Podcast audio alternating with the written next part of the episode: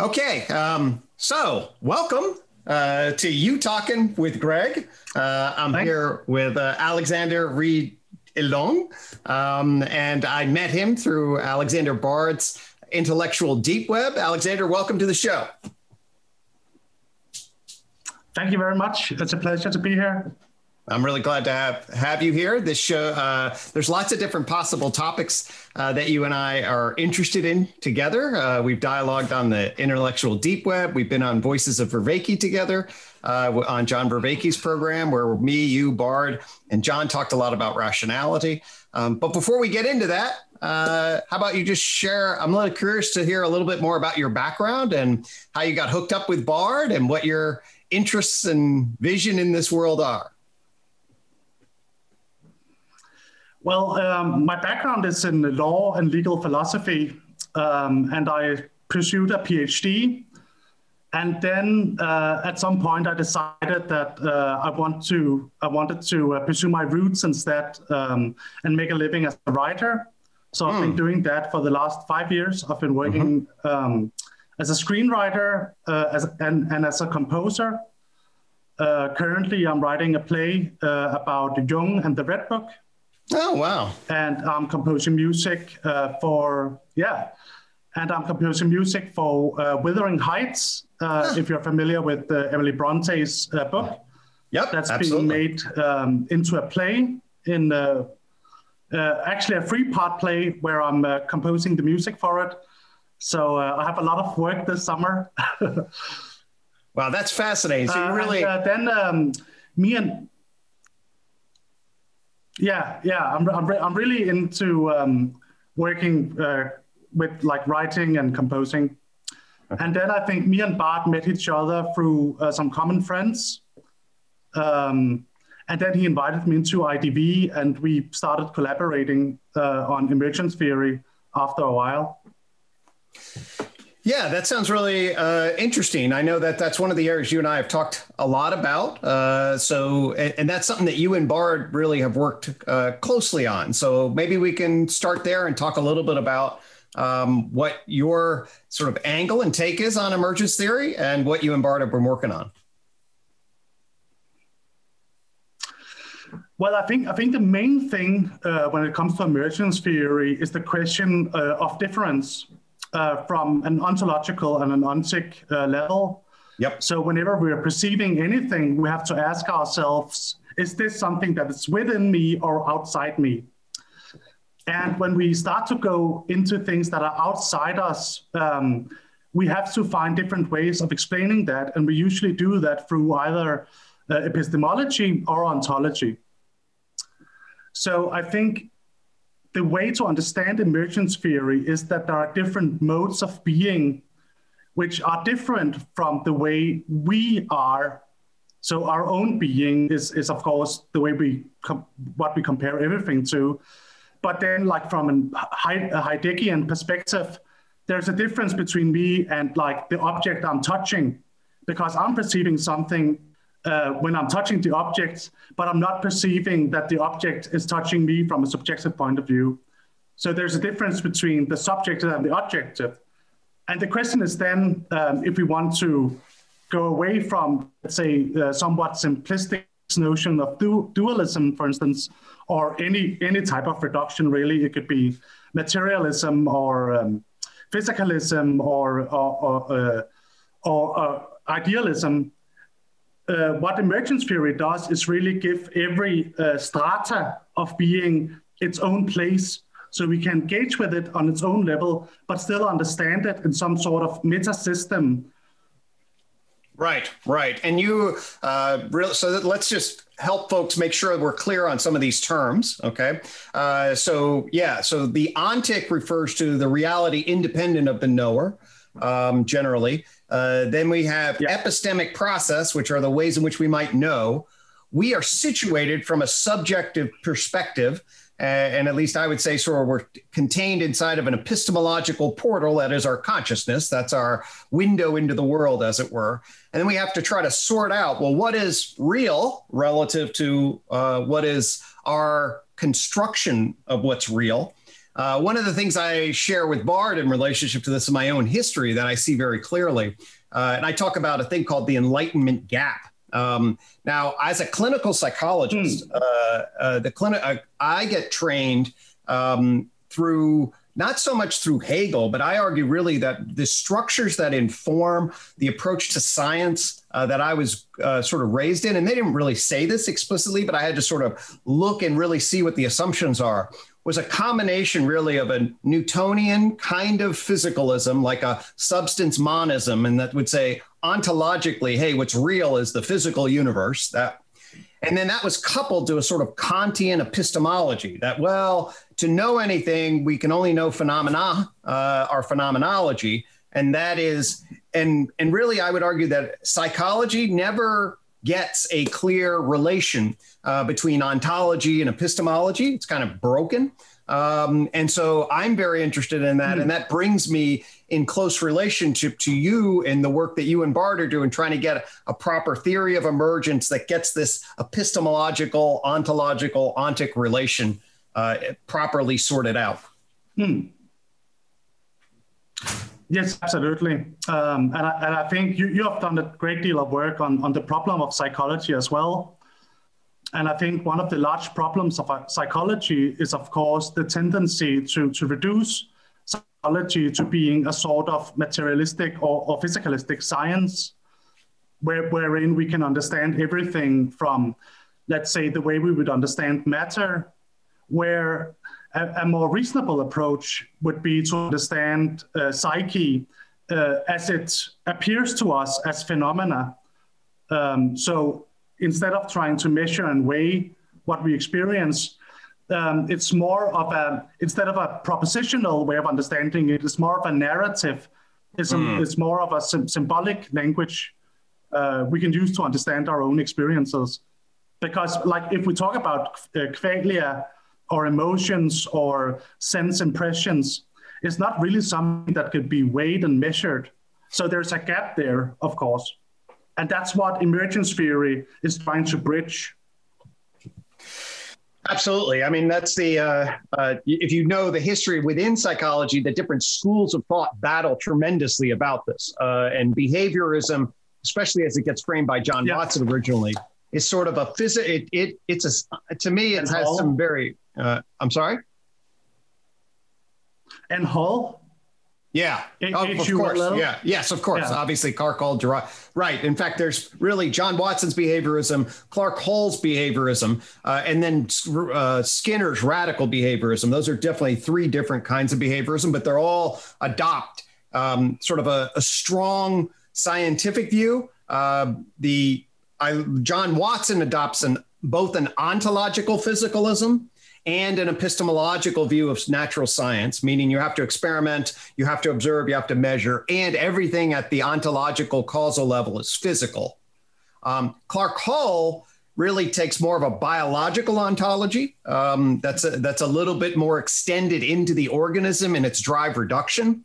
Um, and then B.F. Skinner really drops ontology and adopts a radical empirical epistemology um, people don't realize this inside of behaviorism that, of course, there are all these different versions of behaviorism that adopt different philosophies, but they all try to jam psychology through the epistemology of science uh, as framed as a objective measurement from an outside vantage point. And of course, if we're setting our epistemology from the outside, then the ability to see the first person inside view is greatly constrained by definition. Mm. And this is one of the great challenges of psychology. Uh, you get other fields of psychology, like humanistic fields, uh, that want to shake off the uh, commitment to modern science and this exterior epistemology and very much embrace psyche and first person perspective. And the field has never figured out a good way uh, to satisfy uh, the various those various frames of reference or bring coherence to them. And of course, that's part of the UTOK project is an ability to actually um, frame those things with a degree of coherence uh, across the multiple epistemological perspectives and afford us an ontology uh, that is coherent. Yeah, so you work with three three different types of uh, behaviorism. Is that correct? Yeah, well, there are many, many. I'm, I'm, I got embedded in behaviorism. That's sort of where I come from. Uh, so there are behaviorism, like so many fields. When you get into it, you realize, you know, it's a in a, in the United States, behaviorism was a big, prominent field. It had many, many different kinds of approaches. Um, to it. Uh, a third, I would definitely need to. A fourth, I should definitely mention uh, if we're gonna. If we and I'd be happy to go down this path. Is called neo behaviorism neo behaviorism evolves into cognitivism. So yeah. neo behaviorism is really a fourth branch. Uh, but Clark Hull, B.F. Skinner, John Watson, those are the dominant mm. branches. Um, and then uh, a guy by the name of Edward Tolman, uh, who mm. developed a purposeful behavior and neo behaviorism, he allowed for mentalistic kinds of constructs. That's what made it a neo behaviorism in the 1930s. Mm. And then really it evolves into, with the cognitive revolution, uh, essentially neo behaviorism uh, gets taken over, and most people become that word neo behaviorists become cognitivists. Um, so that's a that's another branch. Uh, but yep, no, it's a very behaviorism's a fascinating field. Uh, you know, uh, there's also logical behaviorism in philosophy, like Gilbert Ryle, uh, mm. and uh, you know, sort of like, uh, and that's a big uh, an area of interest of mine um, because I um, am wanting to figure out ways to harmonize first person phenomenology with third person behaviorism. Indeed, that's a big part of my project is how to do that. So when we look at modern psychology, and uh, I'm thinking about uh, DSM in particular, mm-hmm. then then we are really really taking an objective behaviorist perspective on psychology. Would that would that be uh, accurate? Yeah, I think that's certainly fair. Um, so the DSM, the Diagnostic and Statistical Manual, just for people listening, um, it's useful to note that the DSM is put out actually by psychiatry, which adds a whole nother layer to this. Okay, so psychiatry is a medical discipline. They have their own kinds of commitments, mostly to uh, the idea that what medicine treats, at least in most traditional uh, ideas about the idea of what medicine treats, is that it's a broken biology Okay. So, hmm. so something about the DSM is both a science that does put you in an exterior epistemology. It then lists, it comes off of a medical tradition, and then it categorizes symptoms behaviorally. So then the doctor hmm. sees that you have behavior. Now they're not strict behavioral in the sense that they uh, they would be neo behavioral. A neo behavioral view is fine with things like self report as ind- indicating interior experience. Um, other behavioral yeah. positions don't uh, give any kind of validity to introspection. The neo behaviorists and cognitive behaviorists do. Psychiatry is mostly a neo behavioral view, um, and it affords then. So it would say, hey, if I come to you, for example, and I say, listen, uh, Alexander, I've been miserable. Uh, I've been really sad a lot. They take that at face value and they say, oh, the patient yeah. is suffering from sadness. And that self report is seen as a potentially valid indicator of my inner experiences, which is seen as part of the equation in a neo behavioral view. But it is the doctor that needs to observe that and classify it as a symptom for it to get then uh, then tracked. Um, so as a science, it's definitely grounded to some sort of inter, you know, radar observability that can have some indicator of reliability and validity, and then get tracked uh, from the outside. Uh, and of course, then that's on the also on the has a health service professional, Then that means that you have to measure it, and then you're going to try to fix it or give a pill or mm. do what you would do as a doctor in relationship to that.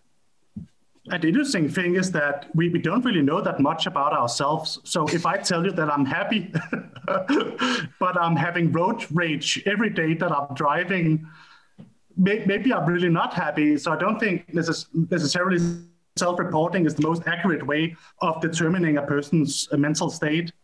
Well, if every virtually every psychologist will agree with you there. Um, you know, there, there, are very few psychologists that uh, take self-report at, at, face value. The question is not so much whether it is the whole picture. Very few people would say that. The question is what kind of evidence does it give you, and what does it mean if I tell you that I'm happy? Um, and that's a very very especially now there's two we should also do one of the things my frame really forces us to differentiate is whether we are talking about ourselves as psychological doctors okay uh, versus psychological scientists. That's a whole nother the class of, of being the referent point of our position as psychological doctors is very different than psychological scientists because psychological doctors, by definition, work with real people to try to affect change in some you come in you have to bring value you have to bring reasons that have rationalities to get back to our early conversation that have values about what is good and bad uh, and because now we're going to now do something and often we'll get paid by the institution the psychological scientist is in a presumably at least a more objective stance where the task is not, of course, to create change necessarily, at least depending on your philosophy of science. But I'd say a standard philosophy of science is well, my task as a scientist is to describe change in the most and complexity in the most efficient, effective, and accurate way. Um, and that's at least more removed at a values level. We could get into how do values interfere, uh, but values have to play a role for the psychological doctor mm. and, and affecting change. I noticed that you left out the shamanistic psychologist.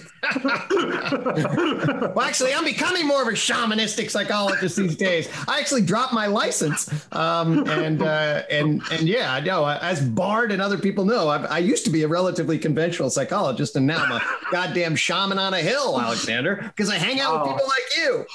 I'm glad to hear it. So you dropped your license. Tell me more about that. Yeah. Well, it, there's a it's a long story at one level, so I don't want to get into t- too much of the the, the uh, as people that know me know, uh, there are two different way reasons why um, that are related but also separate. Um, one is that I did get in a fight with my program. That's a public on public record, um, mm. and uh, I don't want to get into too much of the details. Uh, but the short story is essentially I got into a fight, and now I would say I'm a meta modernist. Okay. Yeah. Um, and I got into a fight with uh, with uh, postmodernism, you know, and in the United States. So we had a lot of students uh, or and faculty and everything that really just saw the world in a very different way. Okay. Mm. Uh, so, for example, like Jordan Peterson, um, yeah. like if if I would be of the opinion that oh Jordan Peterson and the Peterson phenomena is an interesting phenomena for us to mm-hmm. learn and study about. Some people are of the opinion that he's a horrible transphobe and we should never listen to him. And I had differences of opinion with those folks. Okay? Yeah, me too. So that's the kind of difference uh, that got emerged, and then that got entracted in a couple of different things. And it also and it made me basically there were some concerns then about my beliefs and whether or not I was safe Okay, uh, basically. Wow. Okay. Yeah. On a professional level. On a kind of professional level. Wow. yeah. Okay. Yeah. No, it's interesting. Wow. Uh, yeah, that's really interesting. And we got into a battle about that because I was like, "You're now worried if I'm safe," and I was like, "Well, okay, that's that's a little." this, this was the this was the university who had yeah had the university. Concerns? Yeah. Okay. Uh, so, uh, and again, that's why that's too much detail. That, you know, it's a long yeah. and complicated story that I want to get into. But people that know me know I went through that, and actually, I then had to learn a lot. In fact, it bumped me into the intellectual deep and dark web. You know, I was oh. sort of like, oh my gosh, you know, I, I, figured we that the system would be interested in this, and instead it got very polarized, and then people kind of got reactive. I certainly got somewhat reactive, and we ended up getting in a little bit of a fight. Um, and wow. so I'll, okay. I'll, Interesting. I'll, frame it that way. And it also, it mm-hmm. makes, it's the reason, one of the reasons that I'm very interested in like rebel wisdom, the intellectual dark web and the whole meta modern thing is because I was moving along in what I thought was, you know, my home turf. And then all of a sudden it was like, no, you're not really, you know, we don't really believe the world the way you do. And I was like, well, God, you believe this? And they think I believe mm. that. And then I really discovered I'm a meta modernist. I'm not a, I'm not a truly progressive uh, sort of hyper postmodernist, and I'm like critical. No, exactly. Yeah, yeah. But to be critical your, uh... is, is, pretty is you have to be very careful if you're very critical of that uh, line of thought. As you know, Bard represents that. I mean, Bard goes off and he's just like, screw it, I'm gonna, yeah. you know, but in the United States, to be a professor, you have to be very, very careful with what you say. And, um, you know, uh, and so anyway, and I was less careful than I thought I needed to be. And then other people got upset with that. Of course, they have their version about what happened. And I'm not trying to blame well, anybody. Good for you. Um, what's that? Good yeah. for you, I think. Yeah, good so, for you.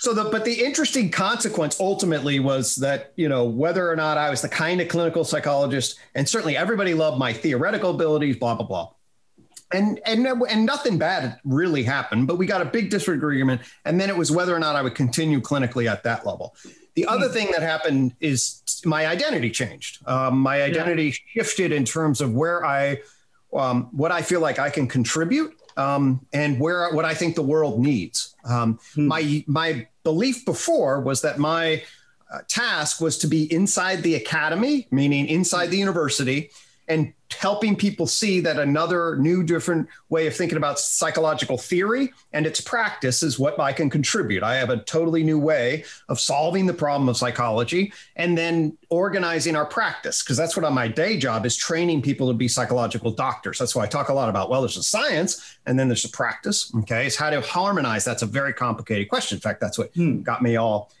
but I then this thing that I built, you know, backs up into philosophy in a huge way you know? Absolutely. Um, and, and, i also found that the academy meaning the institutional infrastructure is really stuck in its old systems. I mean it just sits there.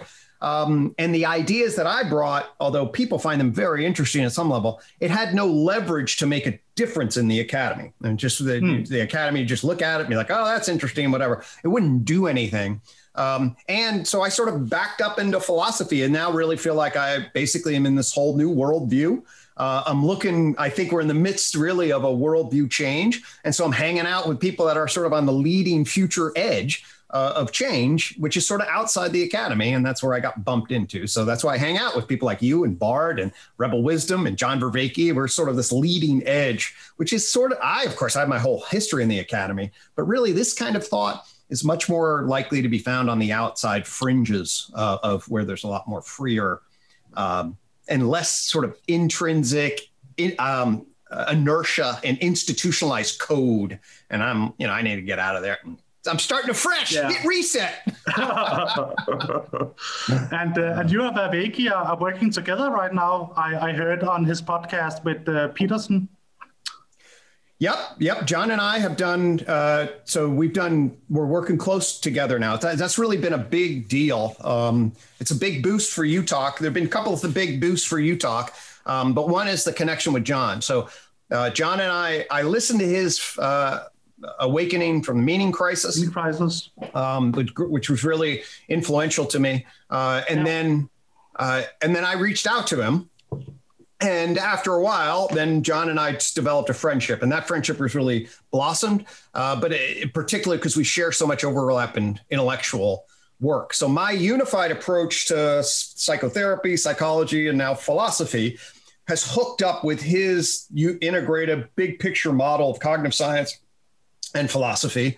Um, hmm. And so we then did a series together. The first one we did was Untangling the World Knot of consciousness, uh, grappling with the hard problems of matter and mind. Uh, so we did a 12 session series there. And then we did a uh, elusive I, uh, the nature and function of the self. And so we did a series with Christopher Maestro on the nature of the self. Um, and I'm super psyched because I argue that between John and I, we can now actually define behavior, mind, cognition, consciousness, and the self uh, with a metaphysical, meta theoretical structure that has never been really achieved before. So we can achieve coherence on those kinds of constructs, uh, which my argument in the problem of psychology, we actually never, we have no architectural coherence, at least in the Western science systems. Um, you know, maybe in Zoroastrianism or other things that Bard loves, there's that. But, yeah. but certainly in the Western uh, kind of standard uh, scientific psychology, psychological science, mm. cognitive science view, there's no coherence and meaning of behavior, mind, cognition, consciousness, uh, and the self. No, I would say that, like, if you look into a field um, like alchemy, uh, mm. that, that was actually what they were trying to accomplish. Yes. Um, with, with more or lesser success, one could argue. but it was it was an attempt to find where matter and mind overlaps and try to use um, like association, which which is a Freudian Freudian uh, uh, concept. Um, right. But but of course that they, they, the alchemists didn't know about Freud. But we can understand it from a Freudian perspective, where like transformation of matter um, says a lot about the transformation of psyche as well. Um, so there are these overlapping concepts which um, appears again and again, like in different emergence vectors. I agree totally. Of course, yeah. Of course, this also comes down to uh, the way we view the world and perspectivism, of course. Um, so like when when when like uh, the, I love UTOK. Um, I think it's a really really great system, and you're like adopting a, a, a combination between a big history perspective, and then now I saw you recently added uh, syntheism, Bard's theory of the subjective agent as a way to understand how how these different uh, let's say events um, can be understood Yes, absolutely. That's a that's always been embedded, but it's now becoming more salient. And I, um, I'll mail you an, an iQuad coin. I've got a, my iQuad coins. Yeah. Uh, you know, uh, you know I'll, I'll, send you one of these. I, this is an iQuad. Yeah, that's the iQuad coin. And what it does is it represents. So this is the I have three major systems that I now say if I can t- piece them together, we'll get a synthetic philosophy. So the tree of knowledge, that's that big history view. Okay, that's that objectivism. Hmm. Picture of that. What does natural science give us? It affords us a perspective on the natural behaviors in nature. The big history view says that over time, by complexity, they get that frame right, but they don't get all the levels and different. You don't get the emergence quite right. In fact, they completely, if you know the big history frame, they completely look overlook the animal mind. It's, it's not even hmm.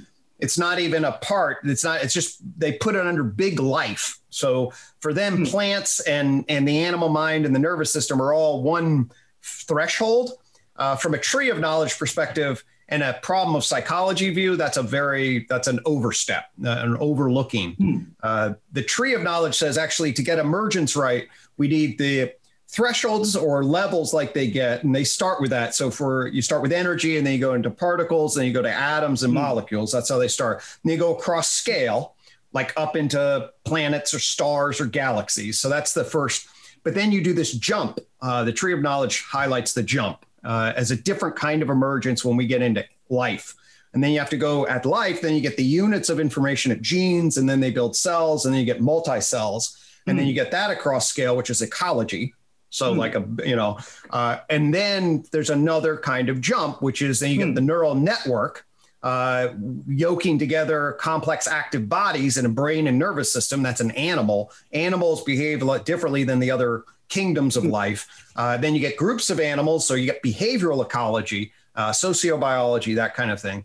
And I hmm. argue that's the mental dimension, really, the animal mental dimension um, of existence. We need to delineate that. And early, certainly Western philosophy screwed that up. Mm-hmm. Um, they, you know, they they did matter versus mind, but it's really matter, inanimate, living matter, mental, animal matter, and then finally, you know, over the last two hundred thousand years, we get into us from primates into hominids and then hominids into collectives, mm. you know, tribal collectives, and then tribal collectives into talking, narrative, oral, indigenous in the explosion of modern culture. Mm-hmm. And then that gives us civilization. And then civilization takes off. Uh, ultimately builds technologies. And hey, we got the digital age. And that's where we're, you and I are intersecting yeah. right here along those lines. That's the, that's the basic frame of the tree of knowledge. But mm-hmm. that's just a scientific that's a, that's a, a scientific epistemology and an exterior behavioral ontology, which is hmm. important, but it doesn't carry the life world life quest of the individual really. It's not the language system of science, as I will test as a psychologist, is really kind of blind to the unique idiographic subjective experience of being as a particular knower in the uh, with a contingent history in the universe. And that's so how would how would you engage with that then like the phenomenological experience of the world as a clinical psychologist? Right. Well, one of the things that I would always say, so if you would come to me and or if I teach my psychological doctors, I always say, hey, the patient is the expert on themselves. Okay. And what I mean by that is they're really the expert on their own epistemological portal. Yeah. Okay. Now, that's not, as you were saying, that is not their whole functional. Okay. So I'm a doctor no. and I, somebody comes to me. In fact, I can tell you many stories where people have like, oh, I'm happy. I'm doing great. And I'm like, no fucking way. That's no way. Um, but if they're being honest with themselves in that moment, that that unique perspectival slice of ontic epistemic activity from their perspective is true.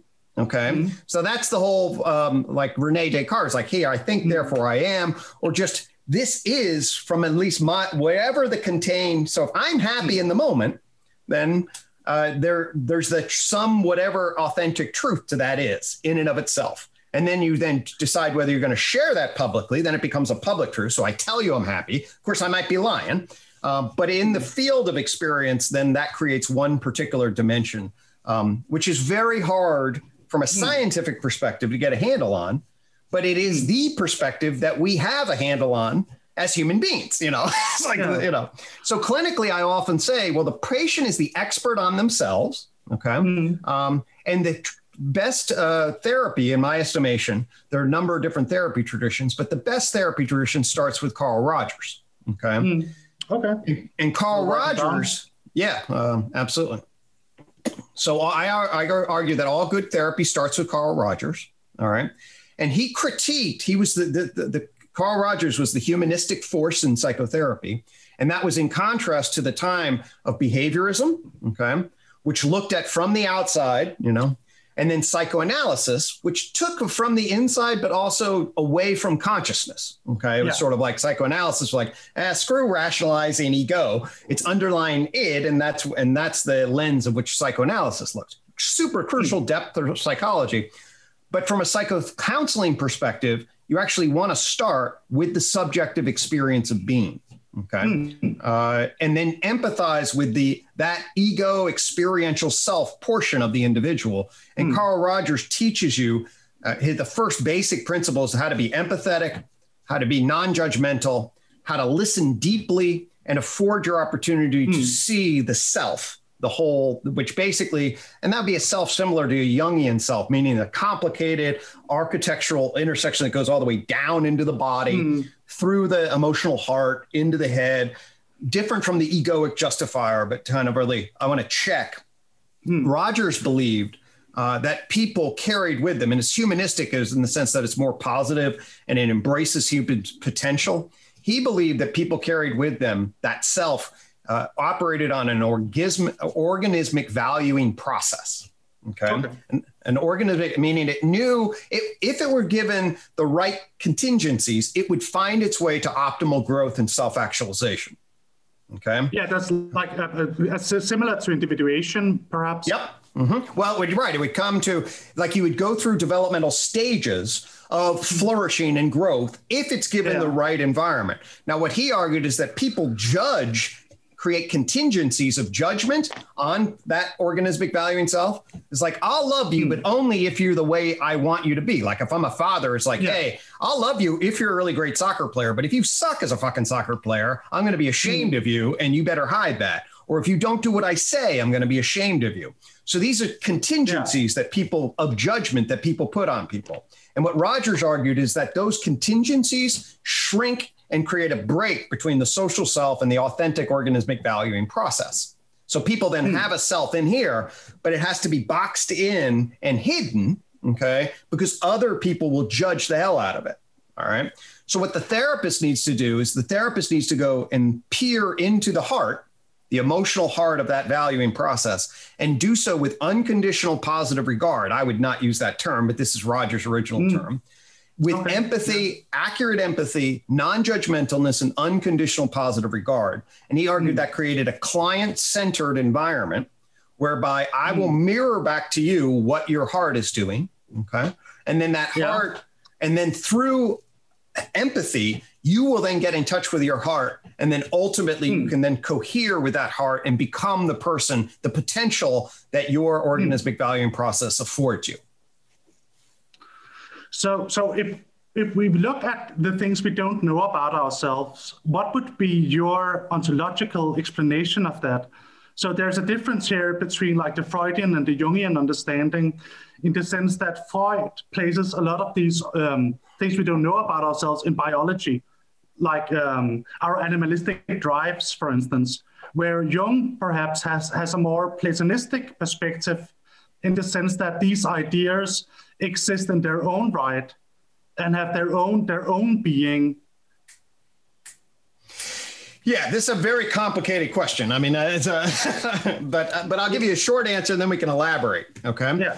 Um, so the, the the straight line answer that I that really aligns very well with Freud's basic model, and actually uh, Jung's and and Rogers, a generalized model. Let's start there, and then we can get into some of the specifics. Okay. Yeah.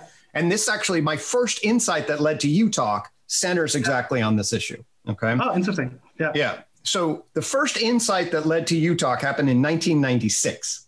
Okay. Hmm. 1996 happens. Uh, what has gone on there is I start the process of doing psychotherapy and I want to come at it as a scientist. Okay. So I'm, I'm, hmm. trained as a scientist. That's where, you know, I'm like, oh, science is great. And you measure shit and you learn the best. It's the best way of gaining epistemologically valid truths. I mean, that's what I believed. I still basically believe that, but it's complicated. okay. um, you know, it's a, and then I got into the therapy room. All right. And I learned actually where I was taught these, the, you may have heard even heard this that cognitive behavior therapy these are the empirically supported or scientifically supported therapies that's basically yeah. bullshit it turns out okay yes. yeah. um, you know that's it all depends on what your value is and really all the therapies work pretty well and they work very similarly and the key is how well the therapist connects to the patient and they mm. develop a shared narrative of what's going on that can lead to change that's mm. the hmm. key Okay, so that's yeah. the, the, the principle, and that kind of makes sense as you really think about Absolutely. it. But that's but that's what really the science says is like, can I relate to you? Can you and I sh- develop a shared understanding of your problem? Can we you then understand that in a way that in, wants to invest in betterment? And can I give you intervention keys that would help mm. you unlock more adaptive ways of being in the world? That's essentially mm. therapy. Okay. Hmm. But, and what you see is the skilled therapists from whatever orientation are able to empathize with the person and, and give the person language systems and a healing environment that allows them to believe and feel invested in the outcome. Okay. Yeah. Pl- placebo effect, things placebo. like that. that. That came to mind immediately. Yeah.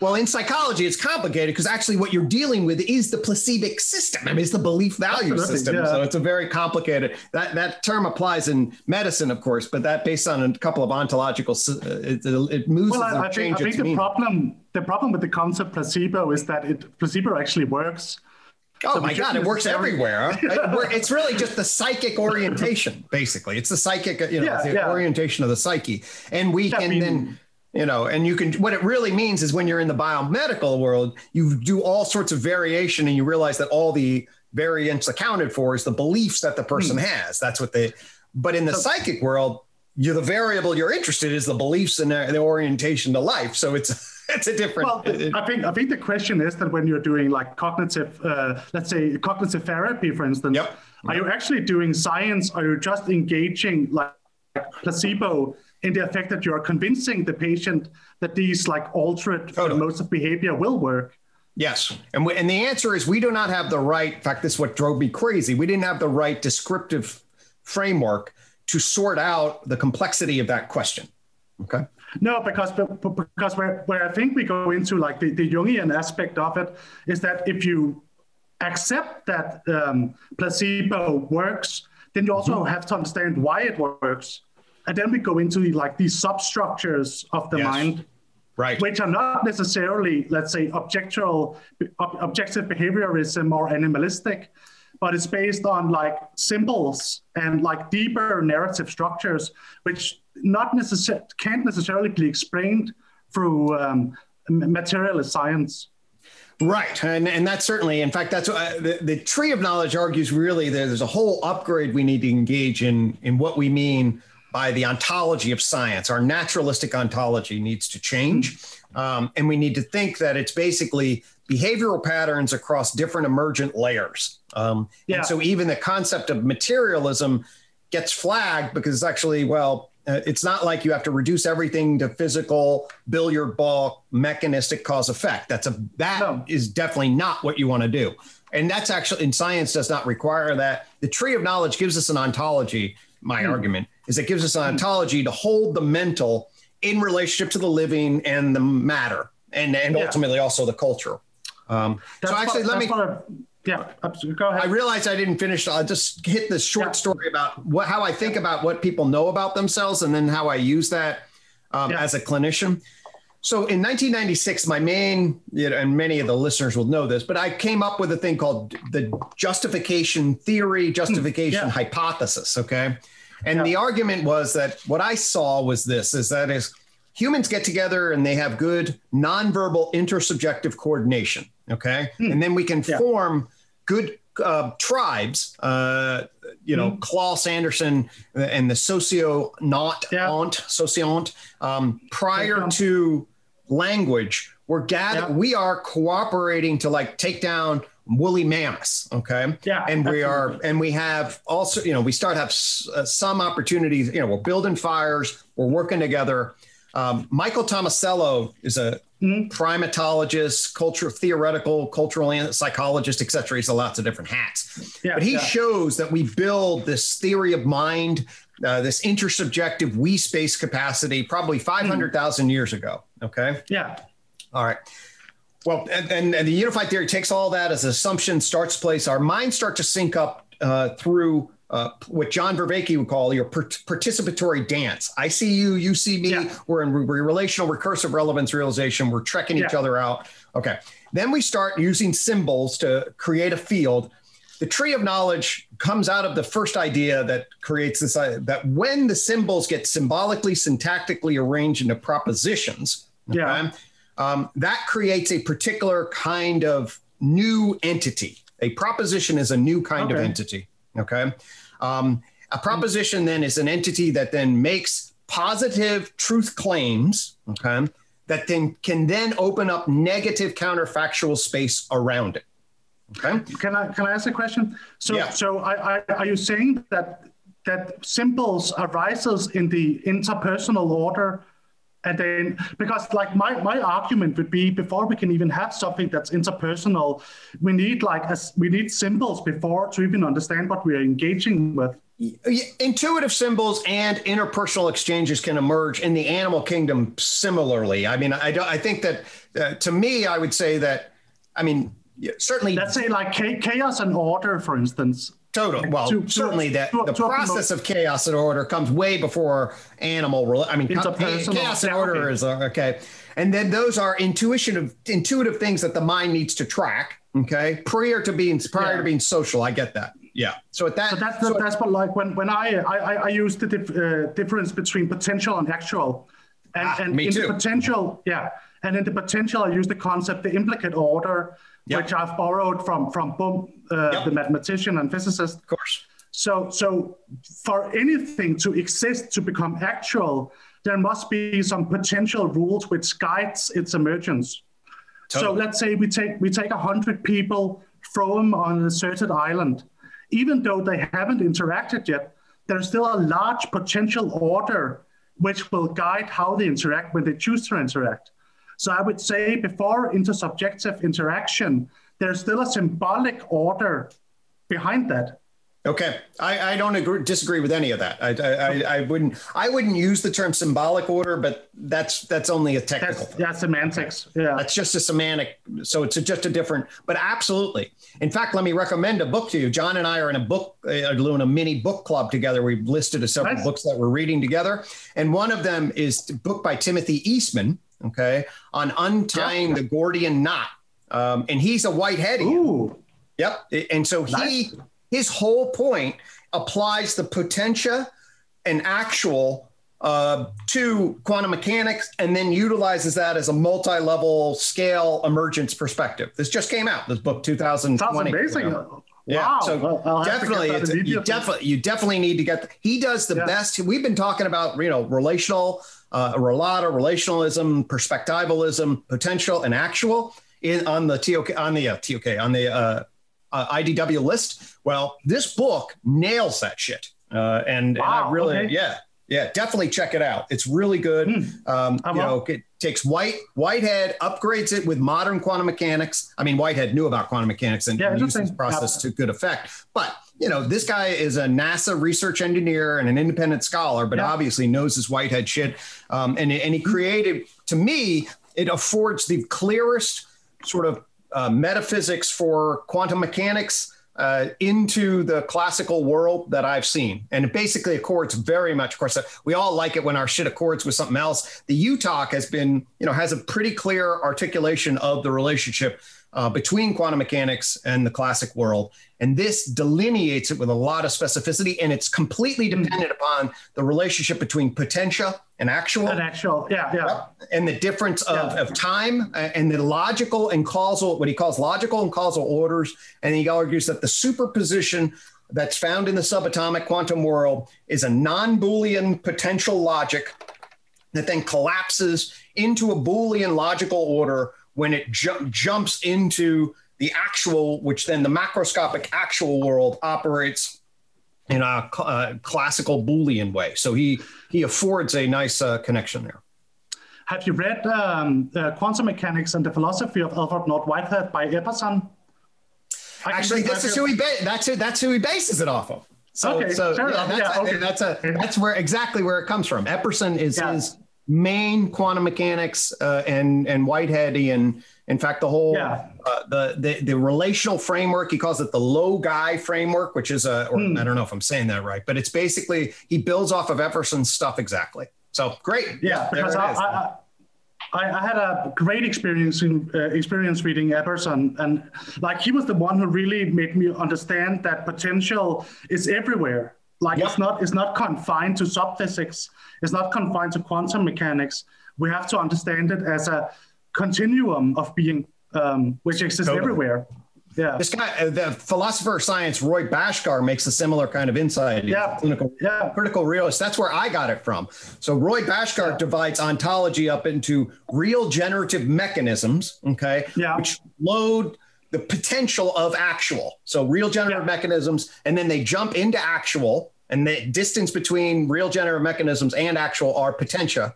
And then yeah. he also then has another category, which I think is interesting, which is actual to empirical. The empirical mm. positions the actual in relationship to the perspective of the whatever knower you're talking about.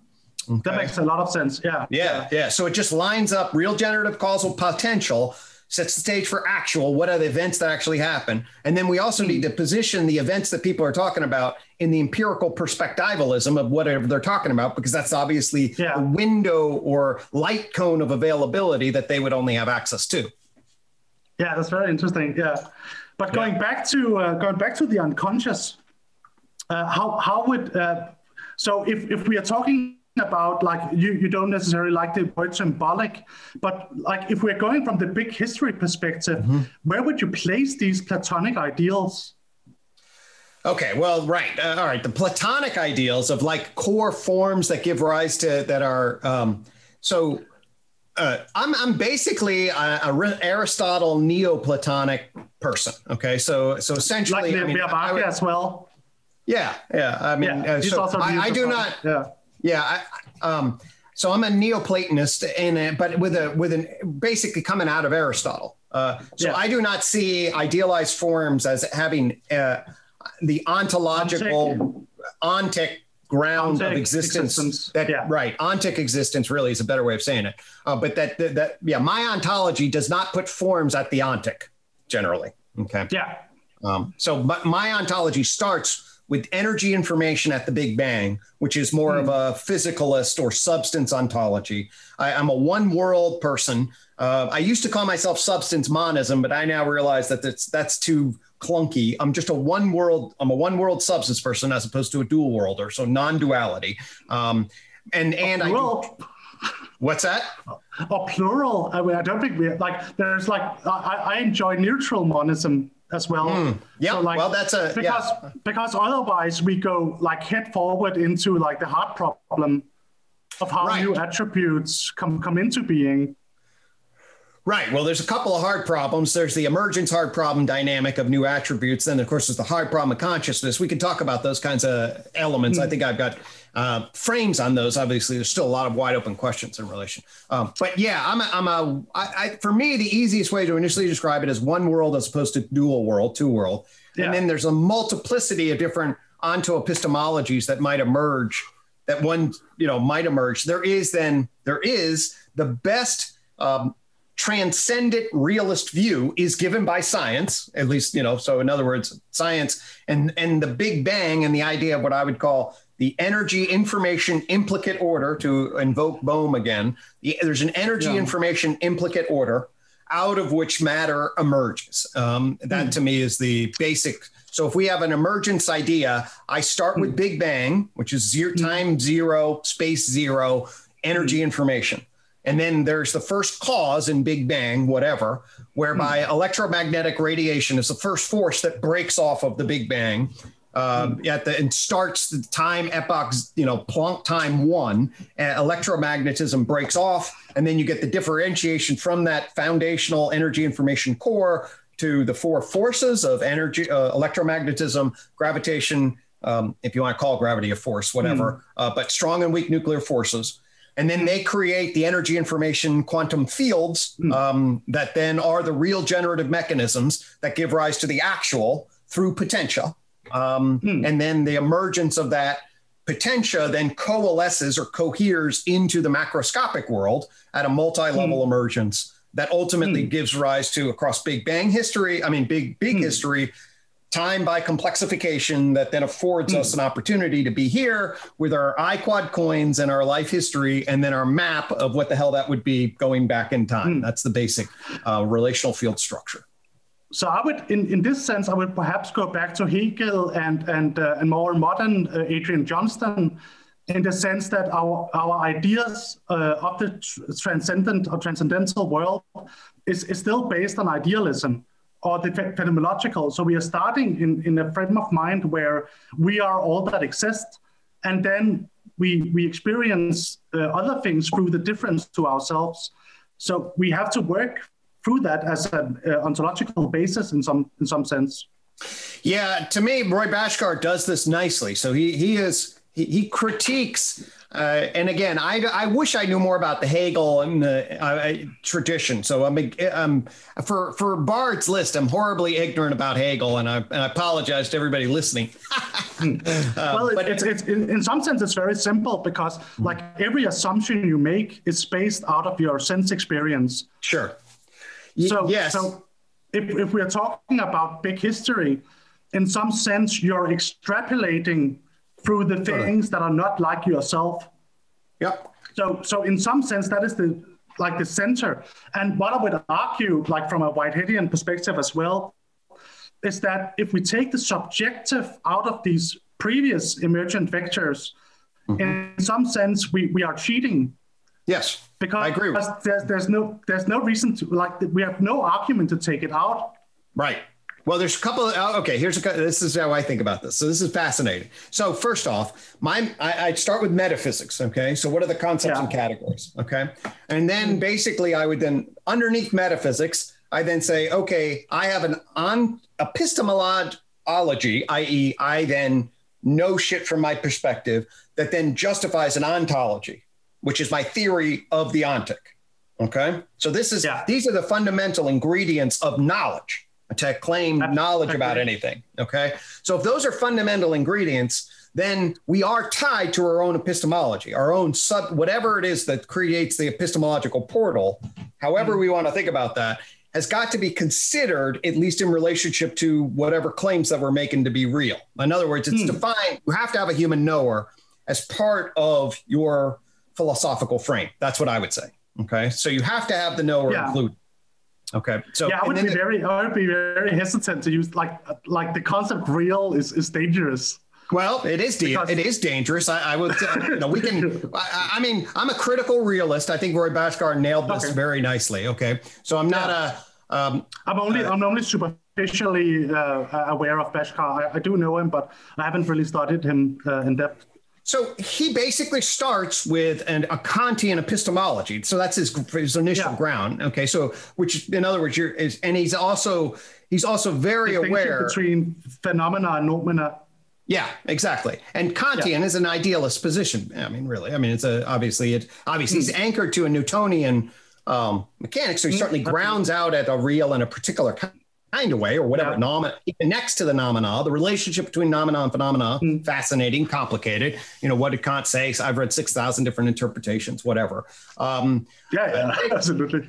Anyway, the, but, the, but he, Kant certainly grounds our knowledge in f- epistemological phenomena. That's certainly clear. Mm. Okay.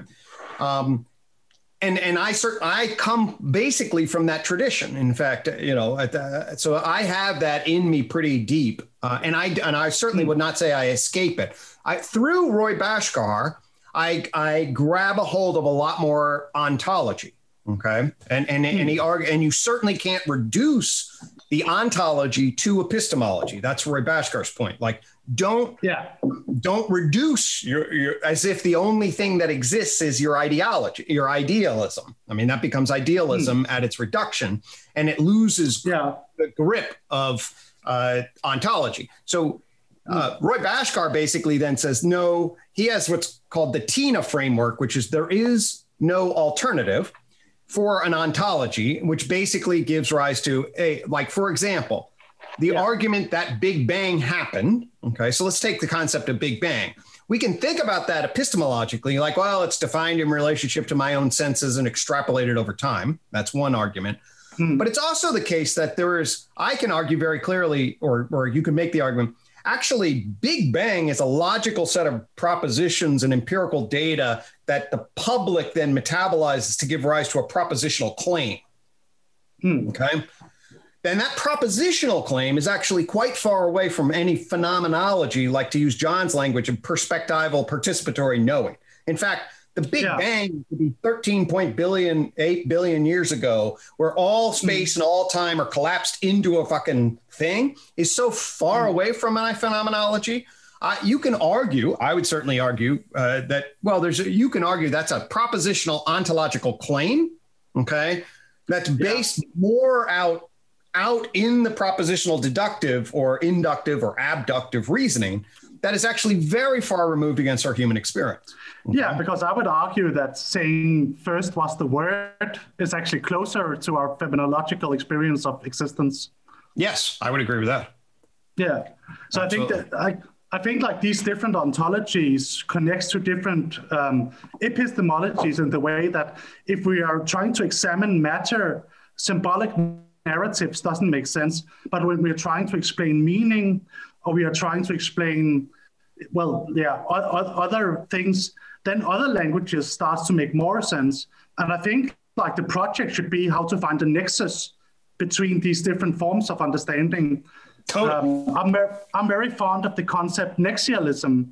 Ah, I haven't so, heard that. So, no, uh, apparently, uh, but apparently also, but it comes from an old sci-fi book about like um, a spaceship uh, filled with different scientists um, in different fields and the one person who could translate the information between them is the nexialist.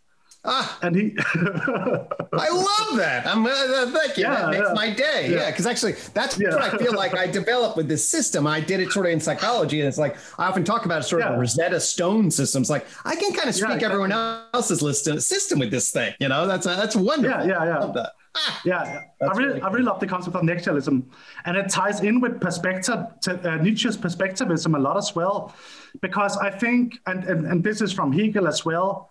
Before anything can have meaning, and before anything can have truth, we need difference. Yep. So, so like let's say uh, Gertrude Stein, a rose is a rose, right? Mm-hmm. Okay, the rose means nothing before the rose differentiates itself from the rose. Right. So A is A. Hegel says A is A. That's that's um, that's a uh, uh, that's that's a false statement because A becomes nothing. You need right. A to be something else.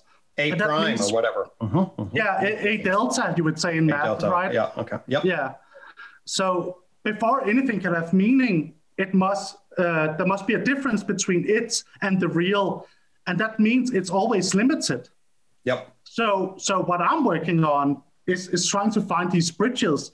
Mm. And I'm very uh, I'm very inspired by Markus Gabriel, a, a German yep. uh, philosopher sure. extraordinaire, yep. um, who, who works with what is called domains, uh-huh. which is very very similar to emergence theory, but that things uh, exist in different domains, and the project should really be how to bridge these different domains because like there's no there's no way to combine the scientists uh, with with the shaman the shamanistic tradition, unless and that's the whole point of the Red Book and and Jung's schizophrenia as well.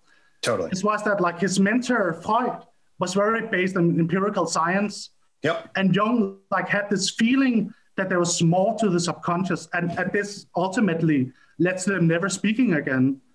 But then Jung had like hardcore hallucinations for four years. Yes. Like he, he saw tsunamis of blood uh, with like corpses, and and like he interpreted later as this was a prediction of the First World War, because mm, like when God is dead, we have to invent our own values, and this um, this this becomes like um, a, like when we become gods, we we start totally. placing arbitrary values on reality.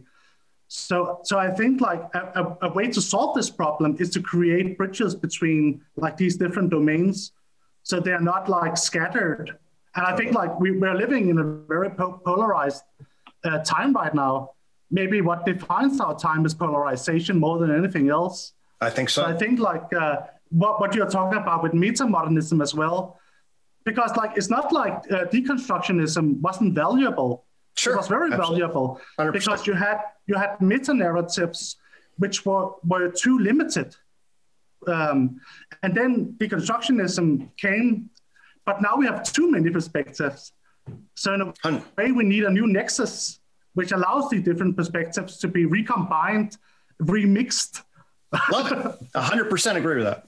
It's really, yeah. really key. In fact, uh, you know, the to me, that sensibility is called the integrated pluralist mindset. Integrative yeah. at the center, pluralist yeah. around. We need and we need to swing. The modernism tried to create some transcendent ideal and it's true and blah blah blah, and it had some truth to it, but it was also very weak. The deconstructed postmodern, not to mention social justice issues, they hmm. they you know undermined uh, hmm. the sort of the transcendent truth of that, and now we're hmm. that's where we are. But now we have to re um, mm. establish the integrated center, and it does it through an appreciation of the intersection between different epistemologies, okay, or onto epistemologies or whatever, like the unified theory. The unified theory carries with it the tree of knowledge, so that's like science, okay. Yeah. Um, the garden, which is a wisdom philosophy, all right. So it's for a collective ethos of, of tribes all the way up to the globe, and the coin which holds the idiographic subjective agent, the perspective mm. of the individual. And it basically says these are fundamentally different frames uh, that we need to place in proper relation. You know, mm. uh, so that makes that, a lot of sense. So, and that's the, and it's, uh, we don't have a synthetic philosophy allows us to jump between these frames.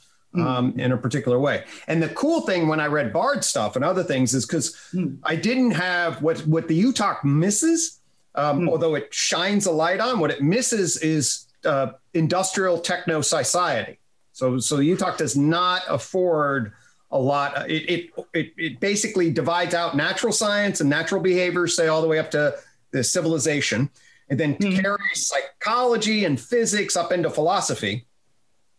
But it looks at it and it's like it doesn't really frame the emergence of the techno social layer of existence. It doesn't say a lot about that. Um, it grounds that in a particular way, but that's not an area like economics, like macro level economics. I know a little bit about that. I can draw some lines in relationship to that, but that is not the area of, of fundamental expertise. But it, it says that there's an evolution of a techno social civilization, a process that we're embedded in.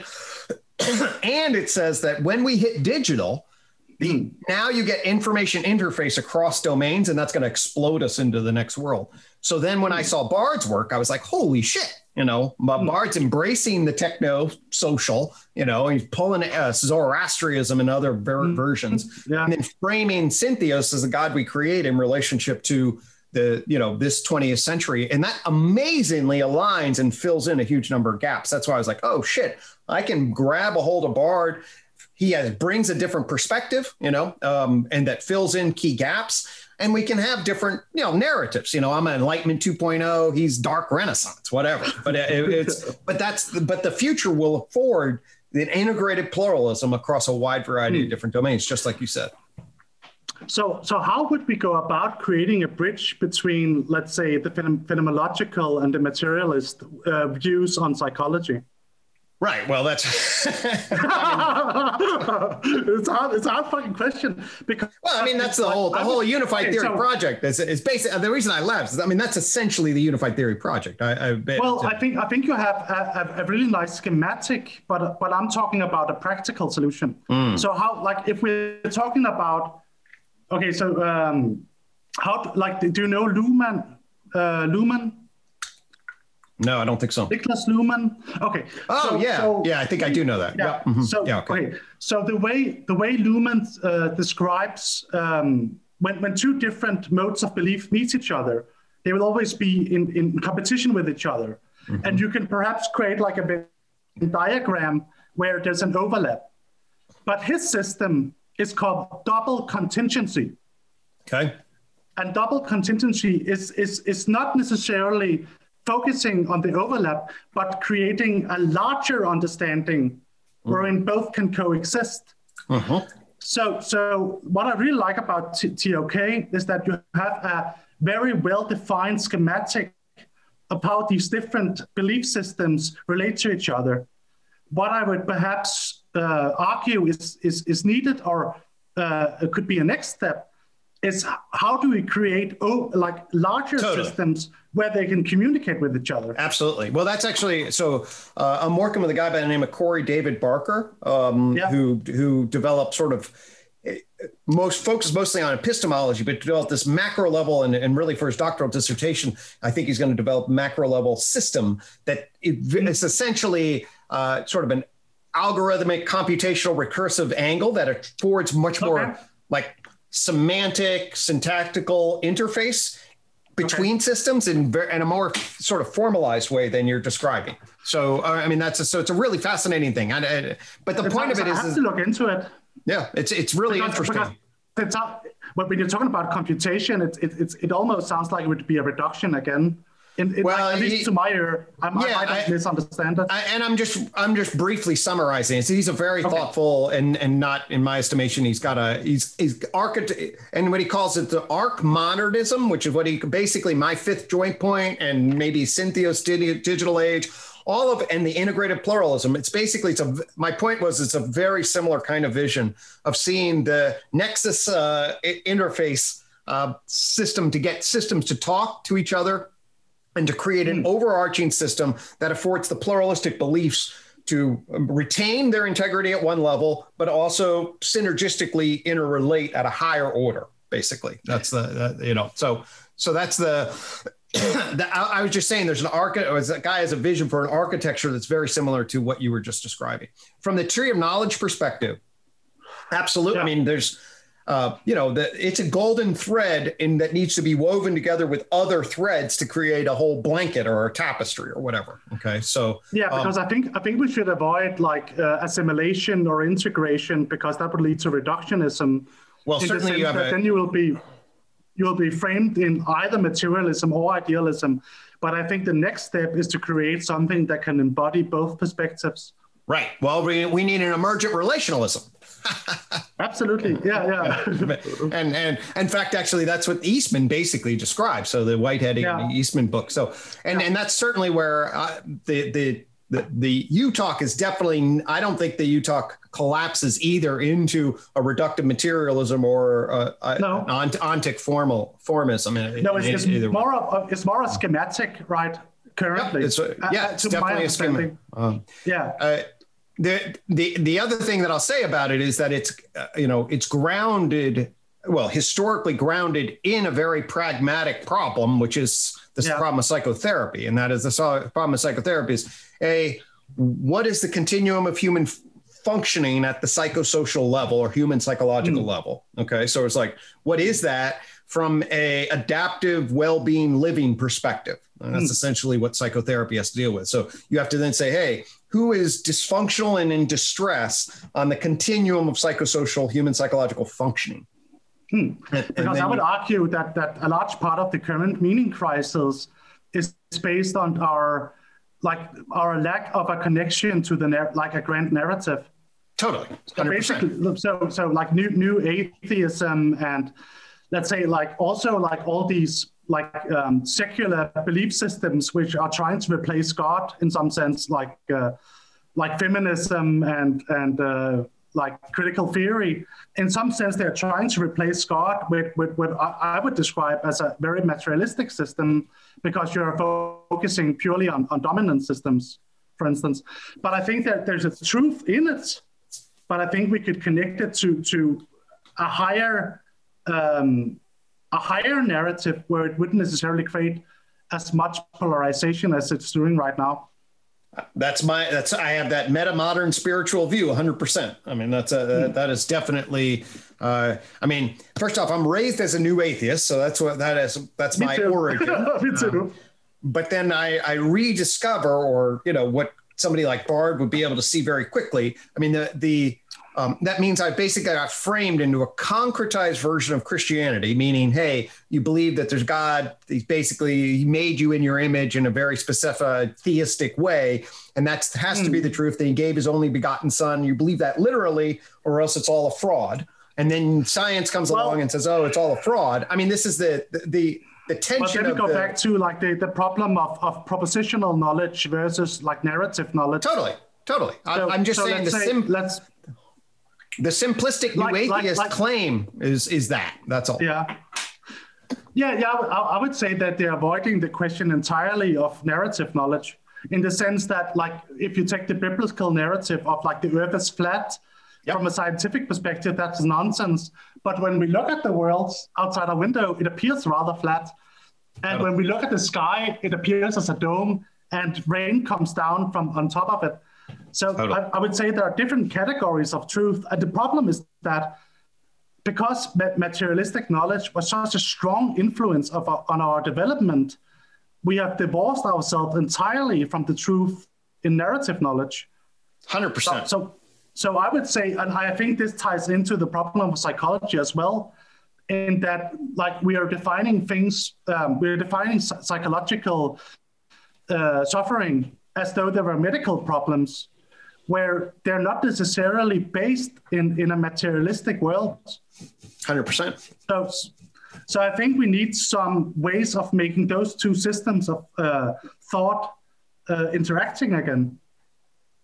I 100% agree. I mean, that's a, the UTOK is fundamentally about changing uh, the conversation and seeking other seers that can change the conversation along those lines because we need an upgrade in our worldview. There are paths to do that, uh, but we need a real movement to, you know, reset our fundamental worldview, the nature of humanity and the human condition. Uh, and if we're going to really move the system in the back half of the 21st century, assuming we have that much time, uh, we have to reconsider foundational elements. Uh, and I really like Bard's mythos, uh, logos, and pathos. Uh, in fact, I would say that uh, sort of the at least scientific logos is given by the tree of knowledge.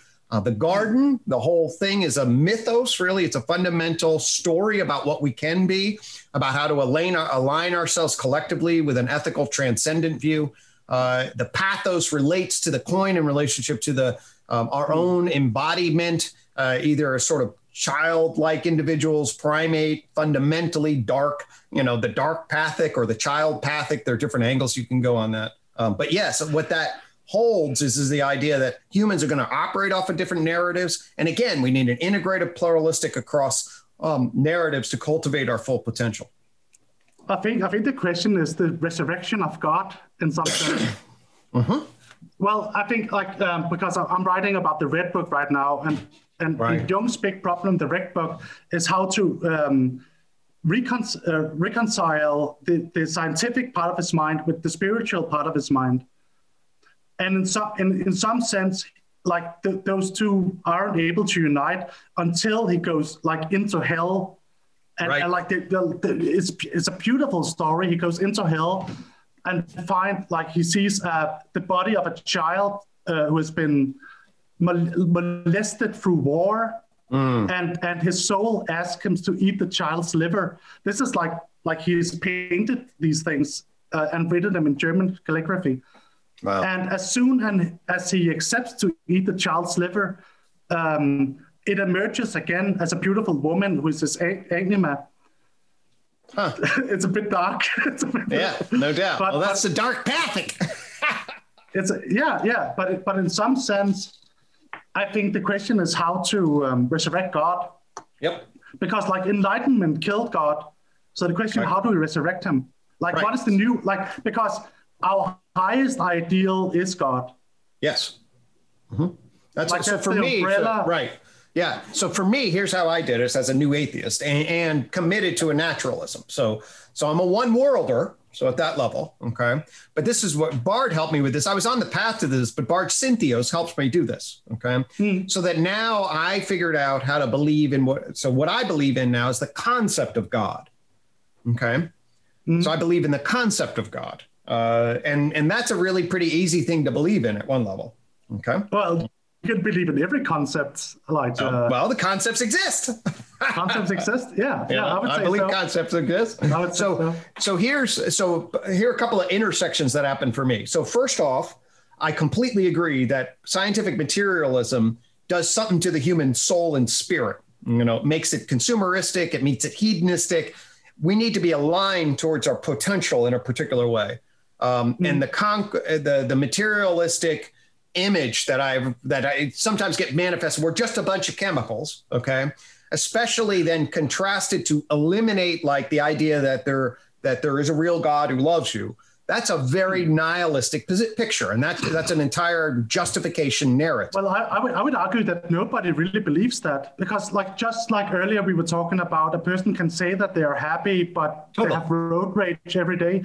I, I would agree. say that atheist a, atheist has other gods it, it just goes down the hierarchy of what you believe in. So yeah. so maybe maybe um, like uh, gender issues is your new god. Or, sure, or you, politics certainly. or democracy is your new right. god. Virtually, every, if you or if you believe in materialism in a particular way, so then it becomes an ideology that That's you then. A god. Yeah. Okay. If you define God that way, right? Uh, so God now can get defined in all. I would define. I would, define uh, God, God, as your highest ideal. I would define totally. God. My icon, I have an icon for that that sits yeah. above the God and card, the elephant sun god. So the elephant sun god is the icon of God. Uh, and it sits. Uh, Wait, it why, why an elephant? Is it from Hinduism? Yep, it's about it's a symbol. Uh, so from, yeah, Hinduism. Yep. Well, it happens to bridge over to Hinduism. Um, I, I, landed on the concept, and interestingly enough, it also it, I, it has particular iconic reference for me. Okay, um, mm-hmm. it's because I the first chapter in my book on the unified theory of psychology is can you see from racing horses to seeing the elephant? Okay, the elephant okay. is from the the in uh, the uh, John Godfrey Saxe's poem about the Indian story about blind men and the elephant. Yeah, yeah. Okay? Touching, touching. everybody's touching, grabbing. Yeah, and yeah. then it's in other words, it's a classic integrated pluralistic view of the world. Okay, Me- metaphor okay. meaning that people are have perspectives. There's partial truths in that, but if you see the whole, you can see it effectively. Uh, hmm. So. And, and I was arguing that psychology in different phases has been organized as schools of thought that race horses against each other. So you're asked to say, yeah. "Oh, I believe in this," and then race mm. the horse against that and gain more funding, gain more attention, gain more mm. influence. And so I was saying, "Hey, there is actually way to see the elephant instead of race horses." Okay, so that's always yeah. been one of the one of the frames that I help to when people ask me, well, what are you doing and how are you approaching psychology? The meta theoretical vision can be captured by the elephant and blind men metaphor. Yeah, but that's that's super interesting because like in a way you're placing symbolism higher than anything else then because like you're you're admitting that from from our phenomenological, ontological, and epistemological perspective, we can only touch one part of the elephant the only way to conceive of the full elephant is through symbols. Uh, listen, yeah, I mean, I, when we get into it, you're going to enter. I mean, the the symbolism and the intersection that I have between, say, mathematical forms, physical reality, the essence ontology. It's a very, very networked thing, and that symbolism Absolutely. dynamic is comes right up into the core of our living being. It comes mm. up hmm. into the core of our mental being, and it organizes our mm. cognition in a particular way. So the idea that we have a collective unconscious in relationship to this, we can piece that in in particular ways. Of course, specificity is complicated, but that we're organized this way is is yeah. definitely part of the narrative I would offer. And and so it, hmm, it's a, it's at least our highest value. Mm-hmm. And then, like, if we talk about the ontic, there's a reason why Lacan and Boulieu call it the desert of the real. Right. Because like nothing, nothing. Uh, like we go back to your garden metaphor. Nothing can grow in the desert of the real.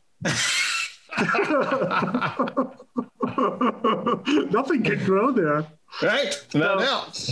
So what what comes closest is is perhaps the, the symbols. Yep. And then the symbols, um, like a, a, crystal, and then we have like Goethe's uh, law of uh, diversion. Uh, comes into different epistemologies and different ontologies, which are shattered parts of the whole.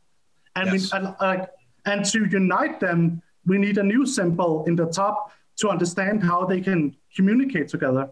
Totally, totally. And and so and all, what my I see my you talk as one thread of possibility that affords yeah. a way I've tied together natural science through the tree, the my subjective experience of being through the coin, the garden as a wisdom philosophy underneath the sun god. And it's basically yeah. then says, hey, here's a collective ethic in relationship to my idiographic being, in relationship to my version of science. And now it's like, hey, let's find other systems. And if we weave together systems of coherence along those lines, then we will mm. be hmm. building that arc for yeah. the placement between things that pull against each other originally, but then can be mm. synergistically uh, related. So you get a, yeah. you know, and but Hegel would be happy with that, with a thesis, antithesis, yeah. ultimate synthesis, uh, macrospective. So that's the, definitely the think, vision of UTOK.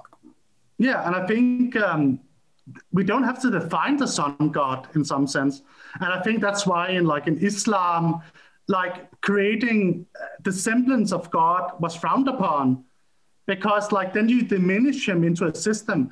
That's the same like in the story of uh, the Babel Tower Totally. The closer you try to get to God, the more the more languages you create, right?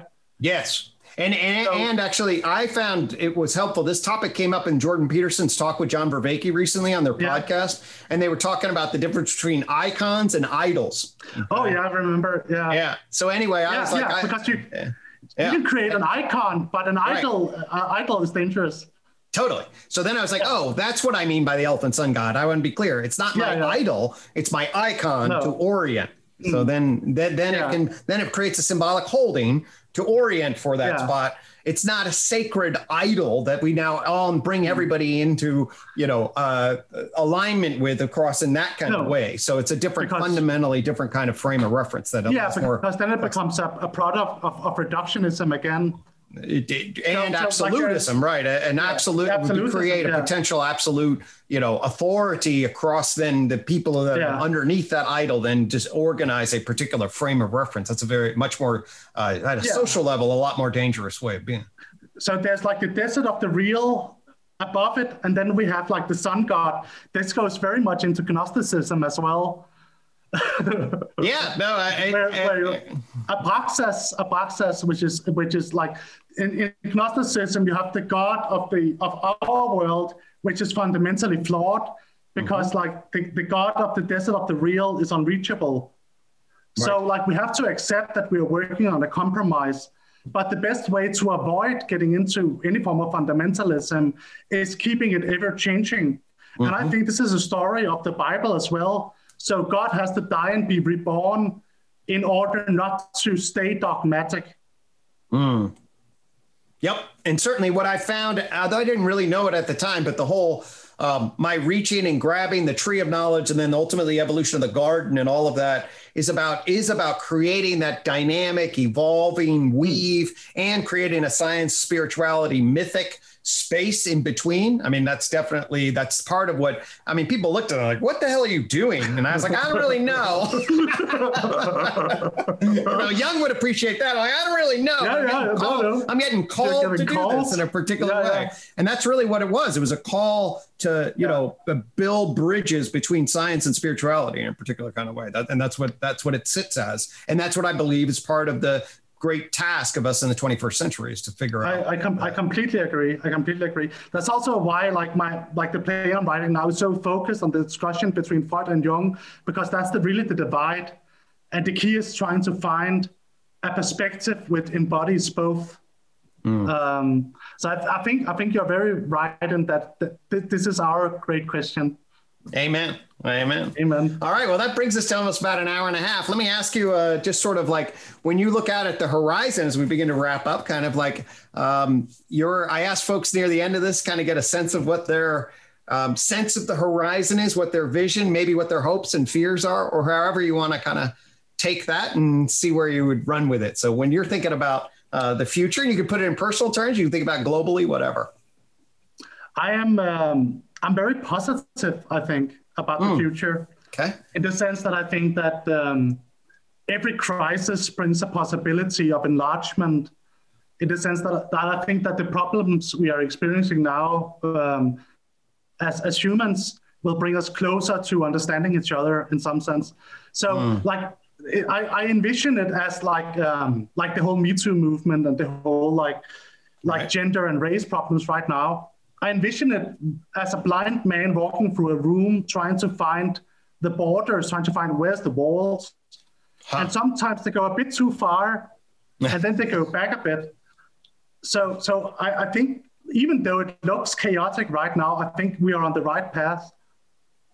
Beautiful. Uh, All right, that's that's uh, that, I think that um, that's nice. I, that really resonates with me. I like that imagery of groping and blindness, but at the same time, you know, the feedback loop and and yeah. optimistic. That I, I I'll confess, I feel split. Sometimes I feel more pessimistic, and oh my god, yeah. my three kids, and are we going to live it? You know, make it to the half middle part of this century? And then yeah. other times I'm like, oh my gosh, we're on the cusp of some uh, great transition. Uh, I love I that imagery so. of, and and I that's a, that warms my heart to hear you have that vision uh, in a particular way. So, um, well, Alexander, thanks so much for uh, you know coming That's and sharing. I, I, really enjoyed the conversation, um, and uh, we'll have to circle back sometime and uh, share some more dialogue. I'll certainly put this up on various lists, in particular the IDW list, to see if we can spark some conversation with Bard and others on this.